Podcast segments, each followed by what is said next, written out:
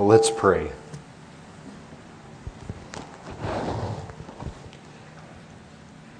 Father, I pray. Come to us, Lord. Please help us. Please speak to us. I pray it in Christ's name. Amen.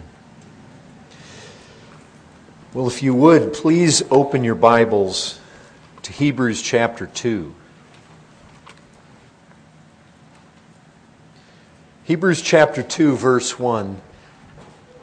I've actually, at home, I've started a series in Hebrews.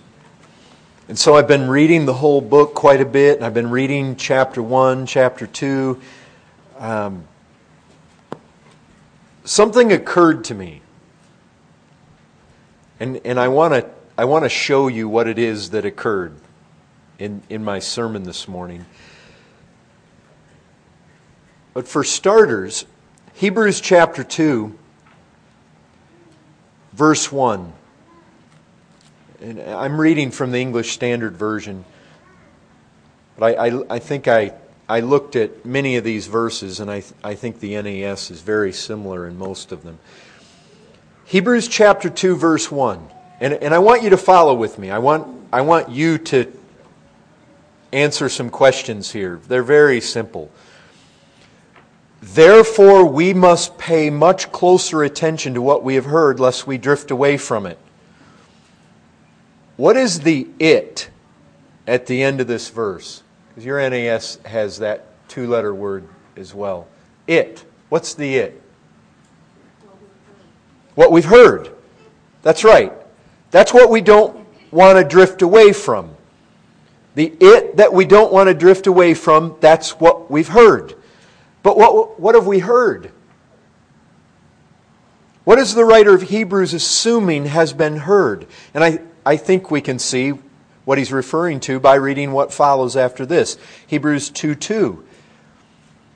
For since the message declared by angels proved to be reliable, and every transgression or disobedience received a just retribution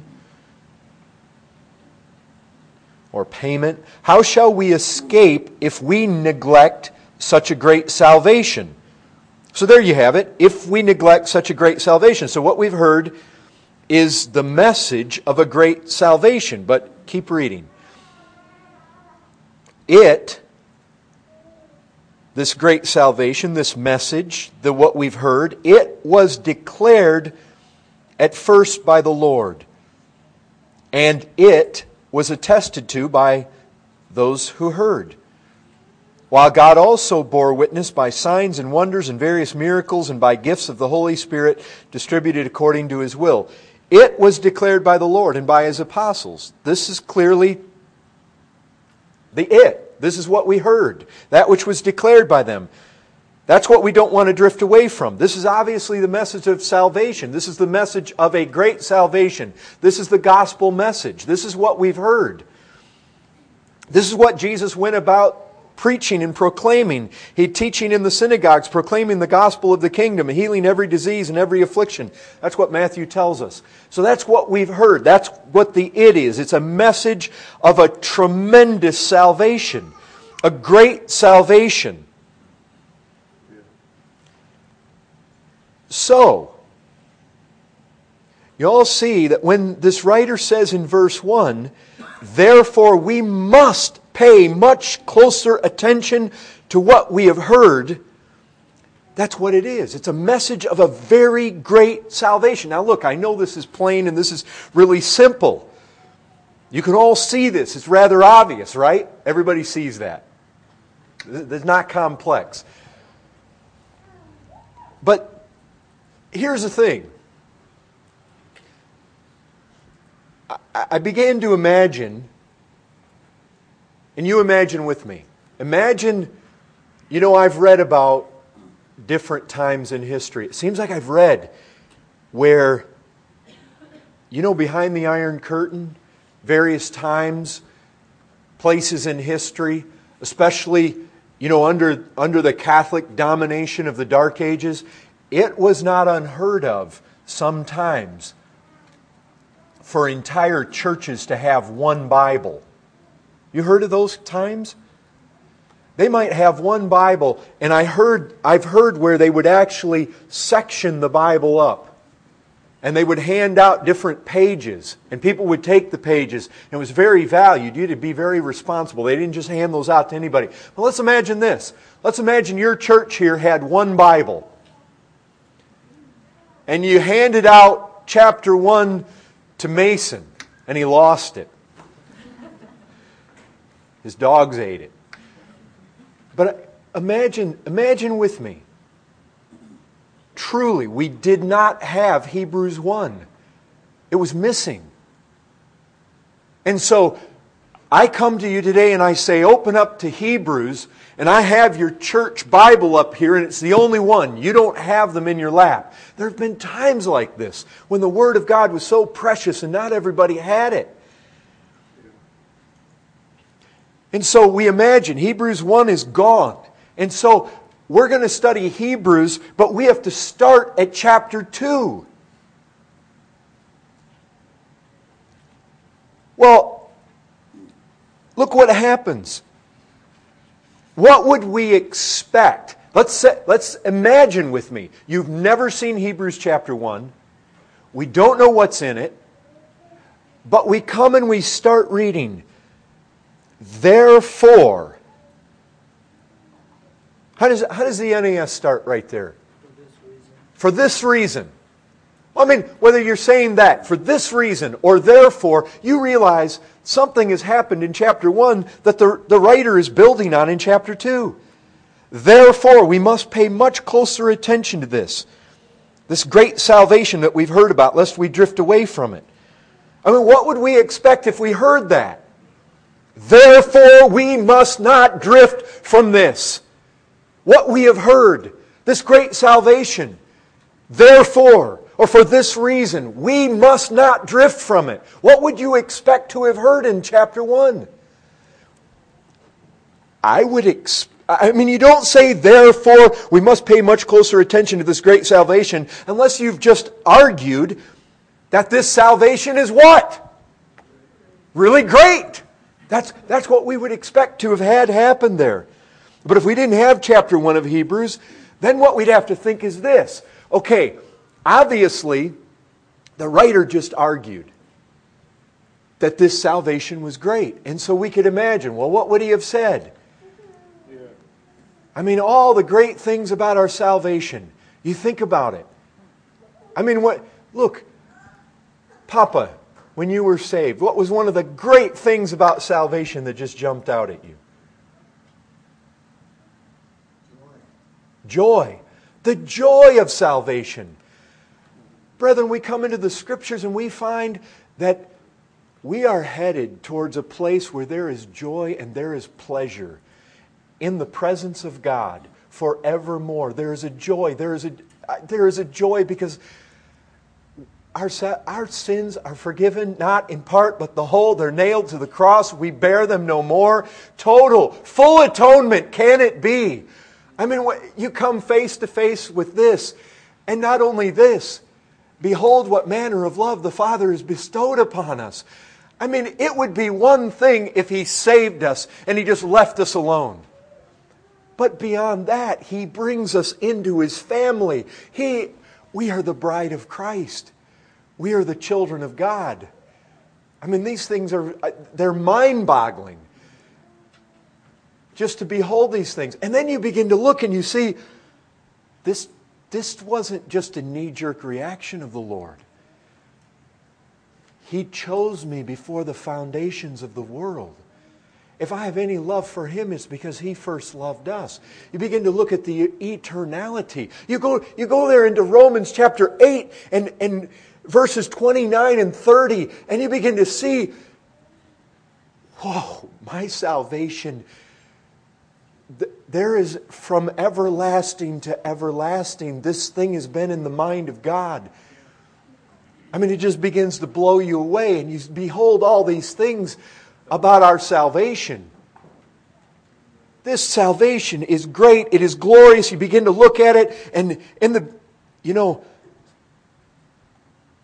it, it was only after I was saved that I really began to realize it's not just the guilt, it's not just that He takes away that my criminal record. Sin, sin no longer is having this dominion. I begin to realize my life is transformed. My desires are changed. This is a great salvation. It reaches further than just our guilt. It goes right to the power and to the dominion of sin and ultimately eradicate it altogether. And I'm going to behold, I mean, blessed are the pure in heart, for they shall see God. Do you realize what this salvation has brought to us? We will be able to behold God. You get into those last those last chapters of Revelation and you begin to see something. Think about that. This salvation is ultimately going to consummate in seeing Christ face to face, beholding God, beholding the Lamb, no longer need for the sun, every tear wiped away. I mean, there is such glories in this thing. And so, if we were imagining, okay, this great salvation, well, certainly the writer of Hebrews must have been hitting on all these things in the first chapter. I mean, while we were yet sinners, Christ died for us, and we might contemplate how this salvation, it saves the chief of sinners. And it reaches out and, and it lays hold on people of, of all manner of wickedness. And it's, oh, the, the, how free. Absolutely of grace. I don't have to earn it. I don't have to buy this thing. And then you begin to look and you realize, the great, the great cost of our salvation. And we can look at the cross and we can hear those groans that came from there and see Christ in the garden. And what must the salvation be that it actually wrung blood from the Son of God Himself? And you look at the glories of, the, of justification. Absolutely free, the ungodly declared righteous. A right, brethren, a righteousness that is not of the law. It's possible to have the righteousness of God, and it's possible to get it in a way other than by law keeping. I mean, these are the glories of the gospel. Hell. We've been delivered from hell. We deserved it ever, forever, and forever, and for all the ages, and onward and onward and onward. We deserved it and we never have to taste it. Ever. Totally. Brethren, if, if we didn't have Hebrews chapter 1, we could imagine, oh, certainly, the writer must have dealt with all those things, or some of those things. But that's not what happens in chapter 1 at all with the exception of four words in the entire chapter, our salvation is not the topic of emphasis. I mean, just look at it. I want you to notice just how much our salvation is not talked about. Which is not what it's not what I would expect. I don't think it's what we would expect at all. Let's read Hebrews chapter 1. Long ago, at many times and in many ways, God spoke to our fathers by the prophets. But in these last days, He has spoken to us by His Son. So far, no mention of our salvation. Whom He appointed the heir of all things, through whom also He created the world. No mention of salvation. He is the radiance of the glory of God, the exact imprint of His nature, and He upholds the universe by the word of His power. Again, no mention. After making purification for sins, now there it is, three words purification for sins. He sat down at the right hand of the majesty on high. But aside from those three words, we only really get one more word that even, even hints at salvation. Those three words, and that's it other than the last word in the chapter. And that's only given to us in an offhanded way. But let's continue to read. There in verse 3 He sat down at the right hand of the majesty on high, having become as much superior to angels as the name he has inherited is more excellent than theirs. There's no mention of salvation in that. For to which of the angels did God ever say, You are my son, today I have begotten you. Or again, I will be to him a father, and he shall be to me a son. No mention of salvation. And again, when he brings the firstborn into the world, he says, Let all God's angels worship him. Of the angels, he says, He makes his angels winds and his ministers a flame of fire. But of the Son, he says, Your throne, O God, is forever and ever. The scepter of uprightness is the scepter of your kingdom. You have loved righteousness and hated wickedness. Therefore, God, your God, has anointed you with the oil of gladness beyond your companions. And you, Lord, laid the foundation of the earth. In the beginning, and the heavens are the work of your hands. No salvation here. They will perish but you remain. They will all wear out like a garment. Like a robe, you will roll them up. Like a garment, they will be changed, but you are the same, and your years will have no end. There's no mention of salvation. And to which of the angels has he ever said, Sit at my right hand until I make your enemies a footstool for your feet? Are they not all ministering spirits sent out to serve for the sake of those who are to inherit salvation? Again, he's talking about angels. He only says salvation right there in an offhanded way. It just strikes me right between the eyes that for the writer to come to Hebrews 2 and say, therefore, we must pay much closer attention to what we have heard. We must not drift from it. How shall we escape if we neglect such great salvation? Listen, for him to say this when he largely hasn't even been describing our great salvation shows us something wonderful, infinitely valuable. Our salvation is inestimably great, not just because of what was accomplished in that salvation. It's such a great salvation primarily because of who accomplished it. I mean, that's the reality here. Do you all see that? When this writer says, therefore, we must pay much closer attention. We better not drift from it. And how shall we escape? The writer's primary argument for paying attention and not drifting, not neglecting, it doesn't even flow from breathtaking views of our salvation, but almost entirely from breathtaking pictures of the Lord Jesus Christ Himself. Listen, I mean, what, as I was looking at that, and I just, that whole argument just flows right in there, and I'm saying, this is incredible. Nobody has a great salvation who does not have a great Christ. That's the reality. What the writer of Hebrews shows us here is that you can do nothing at all except turn your attention to the glories of Christ and barely at all talk about your salvation. Just turn your attention to the beauties of Christ and come to the conclusion this is an absolutely great, unspeakable, unparalleled salvation. Don't miss this, brethren. This is huge. Yes, it's important that we know what Christ has done for us and to be deeply thankful for it. But the writer of Hebrews,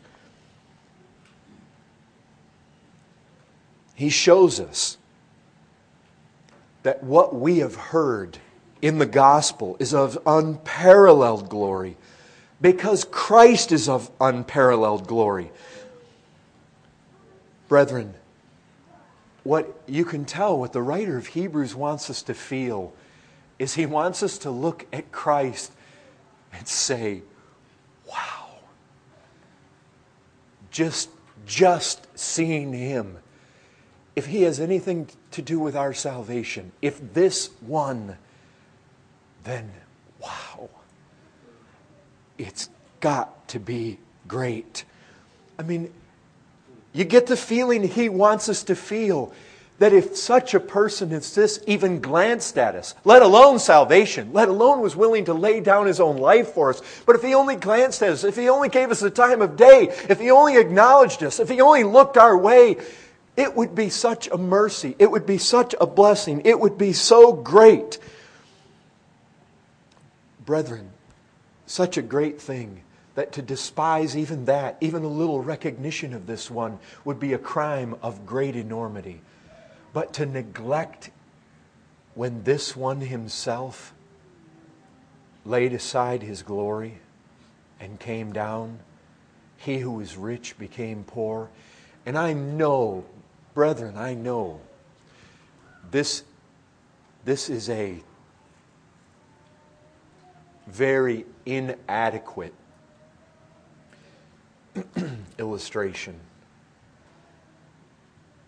But I, I don't doubt that many of you children out here, and probably your parents listening as well, or reading, you're familiar with the Chronicles of Narnia, C.S. Lewis's books. Any of you familiar with those, your children? you know, there's one there, the, my favorite of the whole thing. We have it on CD, so when we travel, we listen to these. So we've heard them many times. But my favorite is The Horse and His Boy. And there's a place in there that is especially, I think, just a wonderful picture. You may remember there are these two talking horses, uh, Bree and Hwin and they're with this young lady, and suddenly, suddenly, the lion, Aslan, appears. And everybody's terrified because he hasn't really told them who he is or what he's there for. They're absolutely terrified. And when the female talking horse, when, when she looks at him, She's, she's shaking, it's, Lewis says. And she walks over to him and says, Please, you're so beautiful. You may eat me if you like. I'd sooner be eaten by you than fed by anyone else. Brethren, I get the distinct feeling that what the writer of Hebrews wants you to do is look at Christ and be so overwhelmed to lose yourself in this Christ, in His beauty, where you come to say, I'd sooner lose my life for you than to gain it for anything else. I would sooner suffer anything than to lose you. I would sooner be just the most meager servant in your house than to be king of any country here. That's the feeling I get when I read this chapter one. And I come to chapter two and I find him saying, This salvation is so great. How can we possibly escape?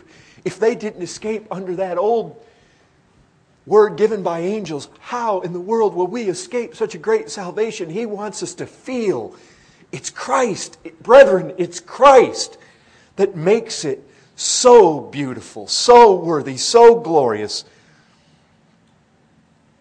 Brethren, His greatness, His greatness demands that this salvation be great.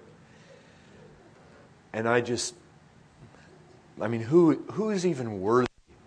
It's, it's like you look at Hebrews chapter 1 and you're thinking, I'm going to try to preach on this. What can I possibly say?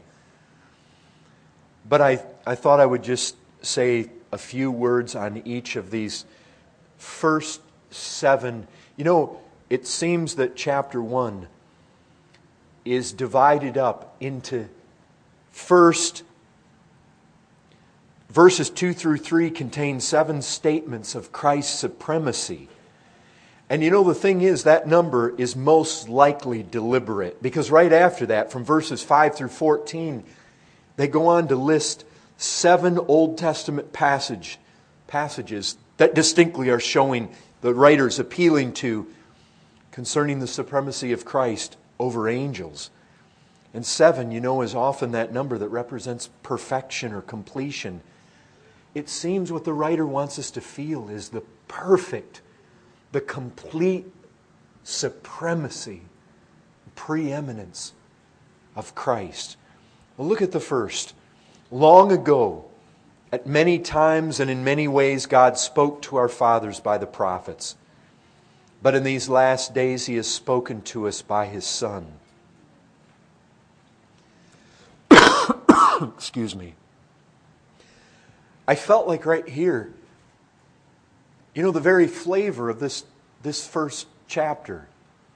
Well, to which of the angels has he ever said?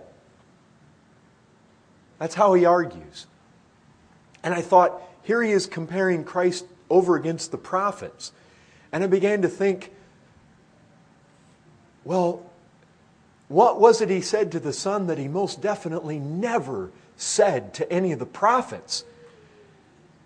And I thought of this Matthew 17, 5. This is my beloved Son with whom I am well pleased. Listen to him. As much as we should listen to the prophets,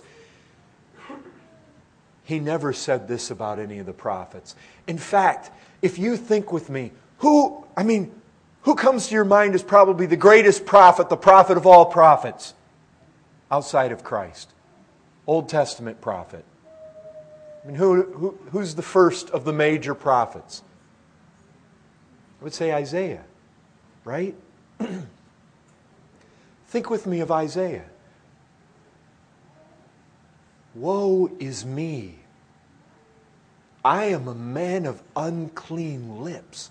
Woe is me! I am undone, or I am lost. He said, I am a man of unclean lips, and I dwell in the midst of a people of unclean lips. Brethren, I can tell you this as much as Isaiah spoke for God, he certainly didn't speak everything out of his mouth for God, or he would have never said that. But of Christ, the Father says, I am well pleased. Listen to him. Listen to what the Psalm 45, verse 2. Don't turn there, but listen to it. You are the most handsome of the sons of men. Grace is poured upon your lips. Therefore, God has blessed you forever. Can you imagine the lips of Christ? Luke 4:22. They marveled at the gracious words. There's those grace poured upon his lips. Men looked, men listened. They said, these are gracious words that are coming from his mouth. You remember when the officers were sent by the chief priests, the scribes, and the Pharisees? They go out there, go get Christ. The officers go out and they come back. Well, why haven't you brought him? They said, No one ever spoke like this man. Of course, no one ever spoke like this man. No one was ever like this man. Brethren, he got done preaching the Sermon on the Mount. When Jesus finished these sayings, the crowds were astonished astonished at his teaching. Brethren, the next time you read the Gospels and you, if you've got a red letter edition and Jesus is speaking, just listen to his words with a fresh awe. I can remember as a new believer, just him coming up against these folks that wanted to, to discredit him before the crowds, and they said, you know, they're talking about whether or not they should pay the, pay the tax to Caesar? Does that amaze you anymore? Jesus spoke with such words that I can remember as a new believer just, this is incredible. How how could he speak like this? How could he think these thoughts? Well, he's the very mouthpiece of God. And unlike any of the Old Testament prophets, brethren, do you understand? Grace and truth came from his lips all the time. Words, his words all the time were smoother than silk and purer than gold. Can you imagine? I mean, you can imagine. I, sometimes you'll watch people as they talk. You know, you get married and you watch your wife and you just watch her. And you, you know, I do this with my wife. My wife talks to people all the time. Sometimes I just watch her talk. Can you imagine if you were one of the followers of Christ and you just you just watched and you're just imagining every, every movement of his lips was just pushing out truth, grace, kindness. I mean, he's over there talking to a leper. I mean, what, what, what could he be saying? I will be clean. I mean, words of life, words of healing, words of wonder. I mean, you know, they said of Herod one time, and he was eaten of worms and died because it was so blasphemous. But they said of him one time, it's not the voice of a man, it's the voice of God. But I'll tell you this when you hear Jesus speak, you could say that's the voice of God. It truly was all the time. How about the second thing here? Appointed the heir. Hebrews 1, verse 2. Whom he appointed the heir of all things. Now, it's not absolutely certain, but it's possible. As the writer of Hebrews breaks out here, and he begins to quote Old Testament passages, You are my son, today have I begotten you. You know where that comes from? Where's that come from? Psalm chap Psalm what? Psalm 2. Well, Listen to Psalm 2, verse 7 and 8. You are my son, today I have begotten you. And you know that's on the writer's mind. But in verse 8 it says, Ask of me, and I will make the nations your inheritance. Well, who does the inheritance go to? The heir. The ends of the earth your possession. Just imagine this, brethren. Let it take hold of you. Christ is the heir of everything. Daniel 7:13 I saw in the night visions and behold with the clouds of heaven see this in your mind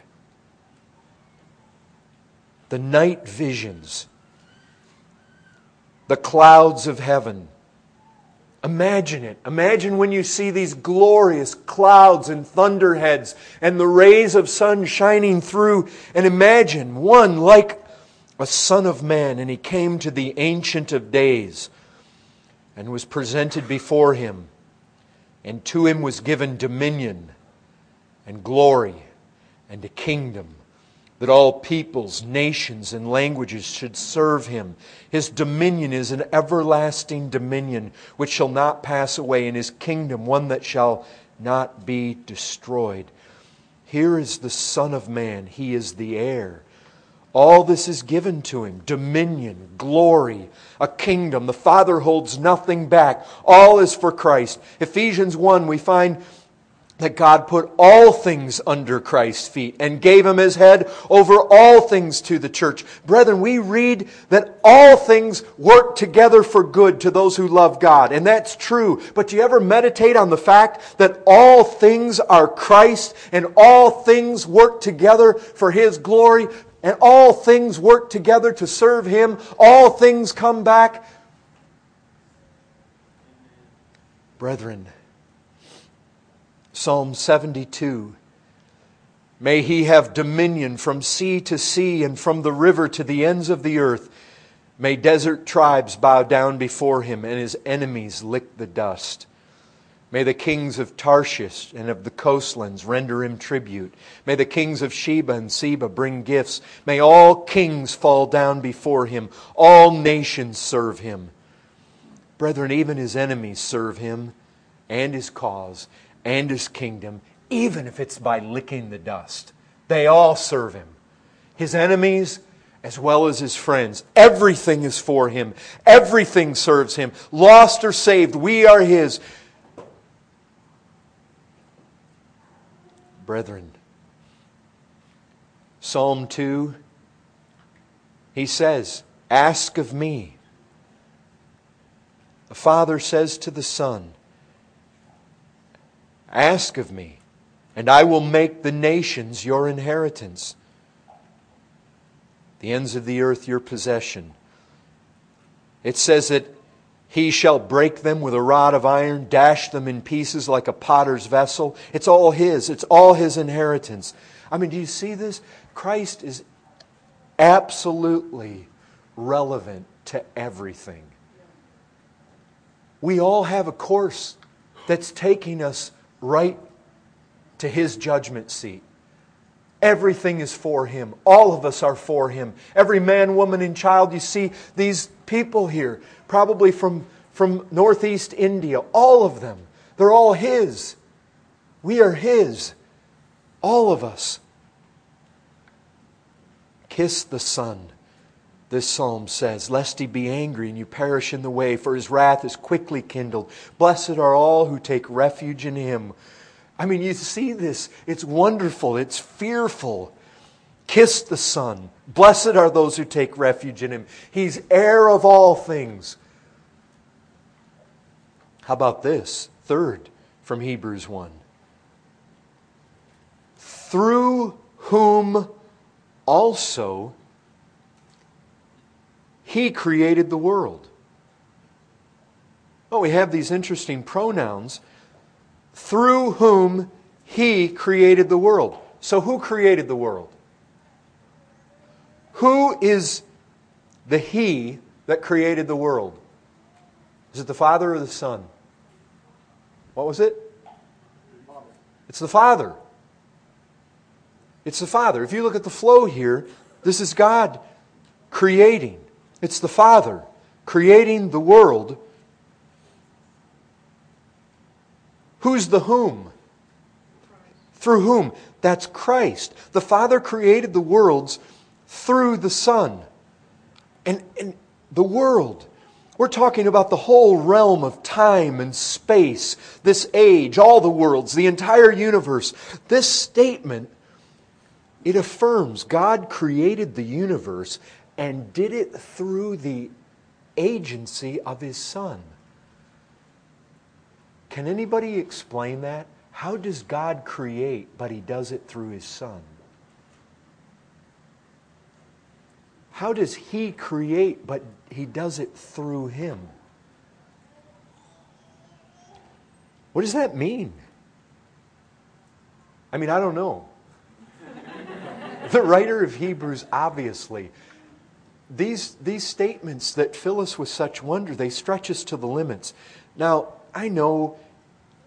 Uh, look, all I can do in this is the same thing you can do. We're grasping. All the time we're grasping. I mean, it was said this morning.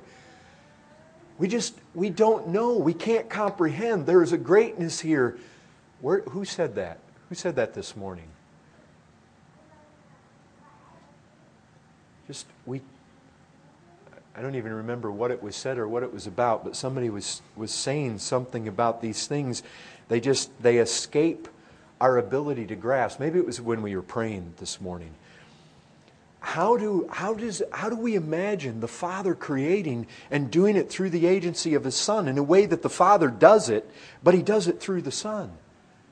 And I don't know. All I can do is let Scripture speak. And I, I know men have wrestled back and forth about whether they're in Proverbs chapter 8. But when I come to the Scriptures and I, I imagine the Emmaus Road and Christ is moving down through all the Old Testament scriptures.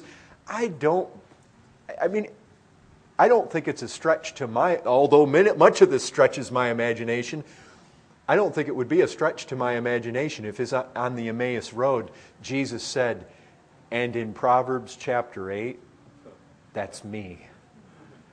I am the wisdom. And that's the way he set forth in Scripture. Proverbs 8, listen to this. The Lord possessed me at the beginning of his work, the first of his acts of old. Ages ago I was set up at the first, before the beginning of the earth. When there was no depths, I was brought forth. He was begotten. When there were no springs abounding with water, before the mountains had been shaped, before the hills, I was brought forth, eternally begotten.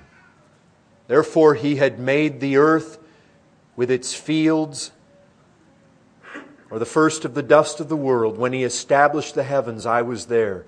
When he drew a circle on the face of the deep, when he made firm the skies above, when he established the fountains of the deep, when he assigned to the sea its limit, so that the waters might not transgress his command, when he marked out the foundations of the earth, then I was beside him. Who? Well, wisdom like a master workman. Well, it says when he assigned the sea its limit, and yet this one at his side is the master workman. And I was daily his delight, rejoicing before him always. When was he brought forth? Always. Rejoicing in his inhabitant inhabited world and delighting in the children of men. I think the writer of Hebrews just tries to stretch our thinking, trying to stretch the limits of our very minds. He wants us to see, brethren, he wants us, you know, you know what this is all about?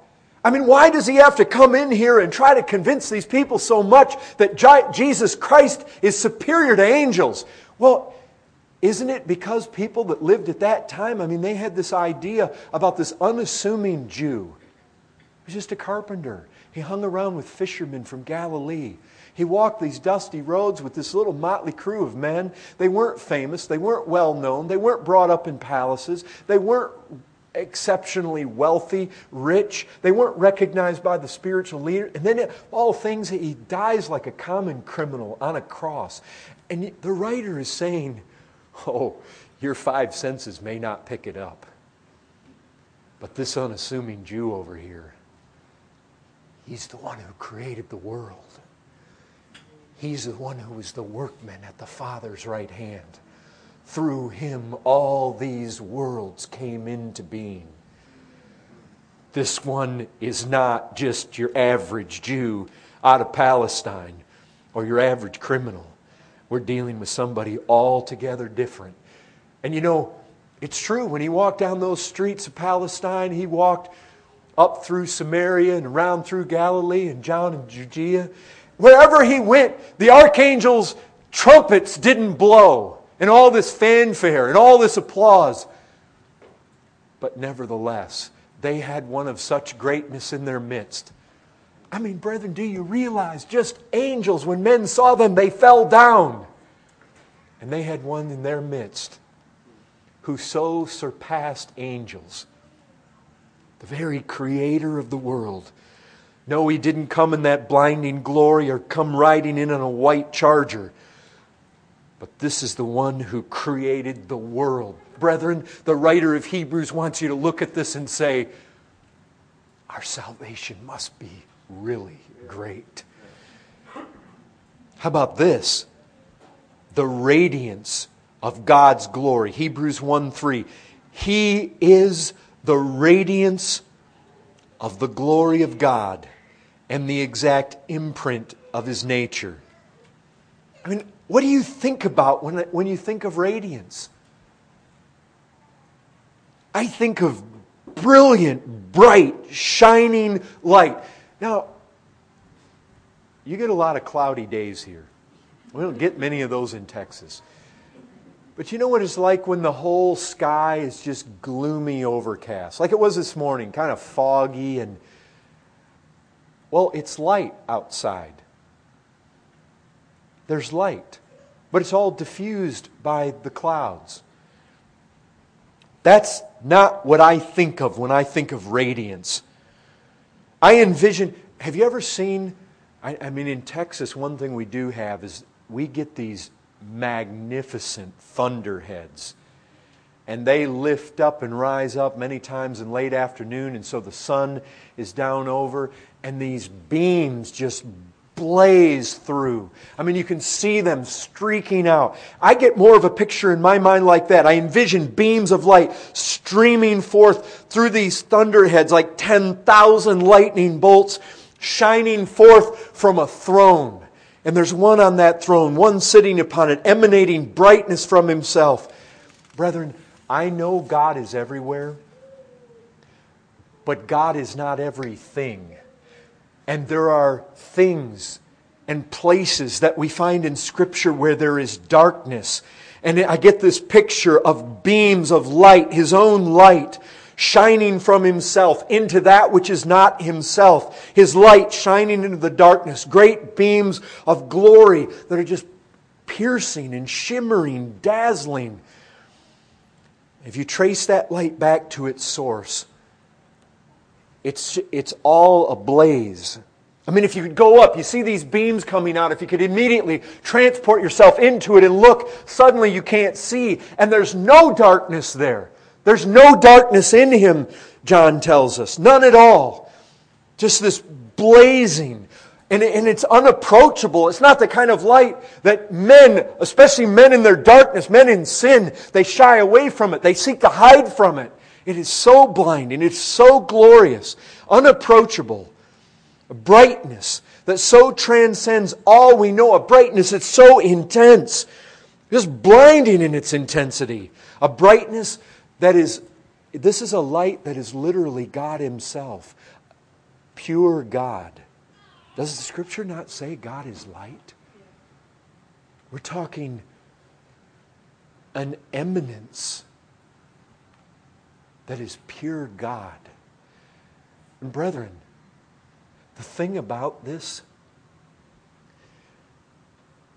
is Jesus radiates this very glory. And when I come to Scripture, I find in John 17, my brothers and sisters, what is eternal life as described in John 17? What is it? To know who? to know the true God, to know His Son, to know the one He has sent, to know Jesus Christ. Brethren, God is light. The very glory of God emanates and shines from the very face of Jesus Christ. In the Father, you have light. In the Son, you have the radiance of that light. Eternal life is to know them. It is to come to behold. Do you understand what eternity is? God is going to pull you deeper and deeper and deeper into that light. That's what eternal life is being pulled into it further and further, deeper and deeper into those blinding regions you have to know God. Brethren, God has something for us in this salvation. Do, do, you realize why Paul, when he looks at all this, he says, unsearchable riches of Christ? We're talking something we can't fathom, being pulled closer and closer to, to see more and more and comprehend and to be drawn into this light where we're able to perceive more with bodies unlike what we have now. Comprehension Brethren, glorious, glorious. Our salvation is exceedingly great. We're going to be pulled in to greater and greater manifestations of this one who is so great. I mean, can you imagine, brethren, for you that have been saved, it is real, it is coming. There is going to come that moment when, for the first time, you're going to behold his face. And that'll be it. Every longing, every desire, it will be quenched. I mean, you will, that'll be it. There's no greener grass on the other side, folks. That's it. You're at the end. You've come to your heart's desire and you will be swept into that light, coming to know it and behold it more and more. Brethren, our salvation is exceedingly great because Jesus Christ is exceedingly bright. There's more. Exact imprint of God's nature. I mean, the Son is the exact representation of God's being, not the same person. That doesn't mean God the Son is God the Father. It means what you see when you see the Son is what the Father is like. Jesus Christ is God's self revelation. And again, the writer of Hebrews, I'm certain, wants these people to wake up. They want, they, he wants them to come and look inside the veil. Their idea, their human ideas about Christ. What he looked like, what he appeared as. When he had laid aside that glory and walked through this life as a man. Come and look behind this veil. See this carpenter from Nazareth see that this one that walked among you, he was the very embodiment of God Himself. That's the idea. Brethren, when we look over there and we see Christ, He was literally wailing over the city of Jerusalem, having rejected Him by and large. When you see Christ sighing, when you see him weeping, when you see his heart, when you see his love, when you see him helping, brethren, we see the Father. This is the Father. He wants us to behold the Son in order to behold him. How about this? He upholds the universe. What is that, number five? Number six, maybe? Number seven? I forget. Where are we at? But, anyways, he upholds the universe. Hebrews 1 3, and he upholds the universe by the word of his power. Well, that's, that's what it is. Somebody mentioned that today. All things in this universe. Think about it.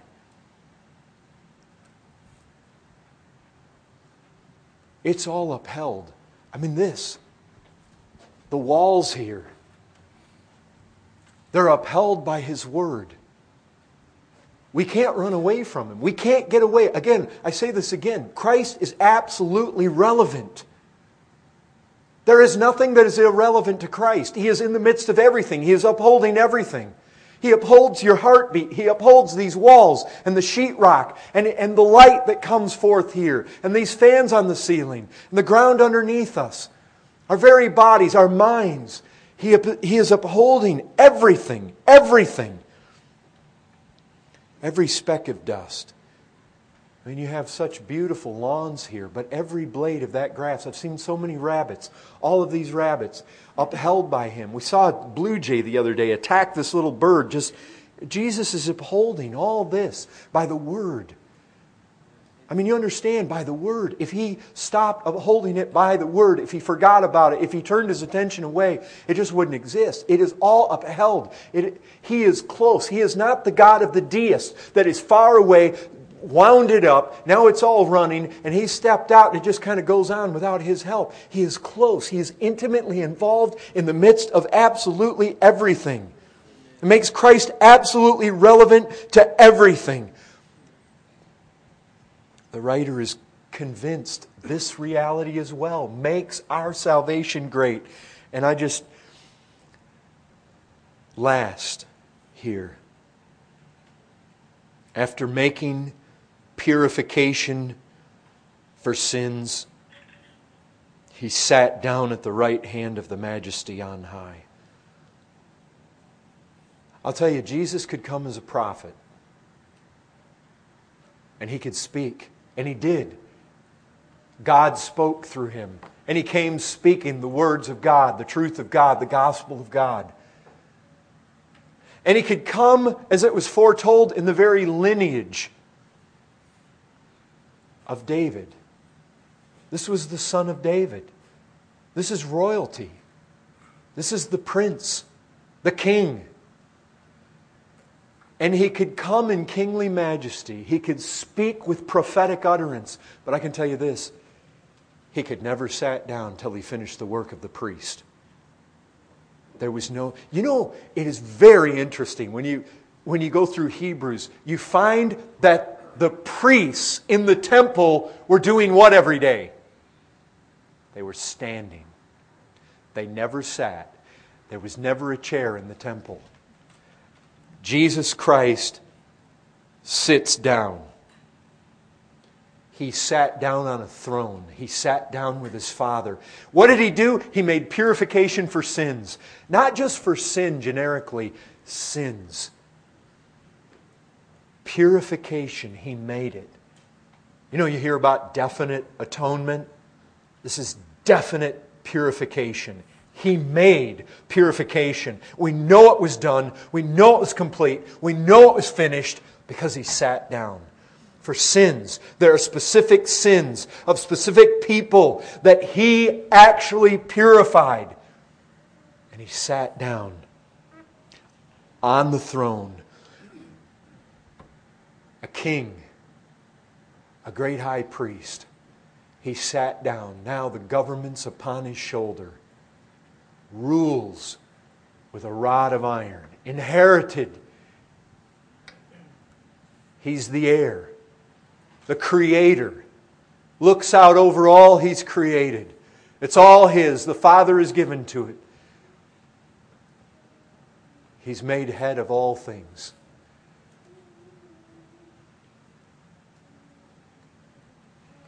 Brethren,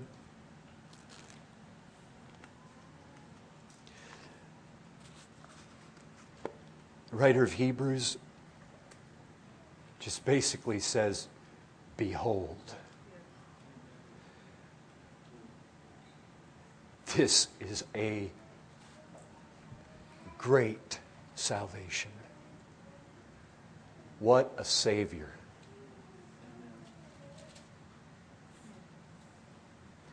Amen.